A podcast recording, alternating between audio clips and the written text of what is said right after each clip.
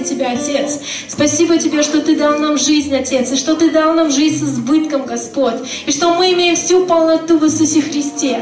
И знаете, братья и сестры, просто дьявол, он не любит, когда мы славим Бога, он не любит, когда мы поднимаем руки к небу. Он это не любит, понимаете? Когда вы на этом месте просто прославляете, если даже вам плохо или тяжело, если вы славите своего Господа, подняв руки к небу, Иисус слышит каждого, Иисус видит каждое сердце, и Он каждого очень сильно любит. Просто славь Его от всего сердца, Он видит твое сердце. И Он исполнит желание твоего сердца.